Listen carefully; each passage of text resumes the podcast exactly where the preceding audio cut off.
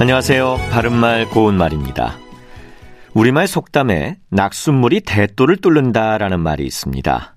낙숫물은 처마 끝에서 떨어지는 물이고 대돌은 집체에 낙숫물이 떨어지는 곳 안쪽으로 돌려가며 놓은 돌을 말하는데요. 이 속담은 낙숫물이 계속해서 떨어지면 그 물을 받을 수 있게 해놓은 대돌을 뚫는다는 뜻으로 작은 힘이라도 꾸준히 계속하면 큰 일을 이룰 수 있음을 비유적으로 이루는 말입니다. 낙수물이 대돌을 뚫는다더니 한쪽 다리가 불편한 그가 작은 걸음으로 끝까지 걸어서 마라톤을 완주했다. 이렇게 말할 수 있는 것이죠. 이와 비슷한 속담으로 무쇠도 갈면 바늘 된다 같은 말도 있는데요. 이는 꾸준히 노력하면 어떤 어려운 일이라도 이룰 수 있다는 말로 예를 들어 무쇠도 갈면 바늘 된다고 그리 똑똑하지 않던 그 사람도 포기하지 않고 열심히 공부하더니 결국 고시에 떡하니 붙더라 이와 같이 말할 수 있겠습니다. 한자 성어 중에도 이와 비슷한 뜻을 가진 것이 있습니다.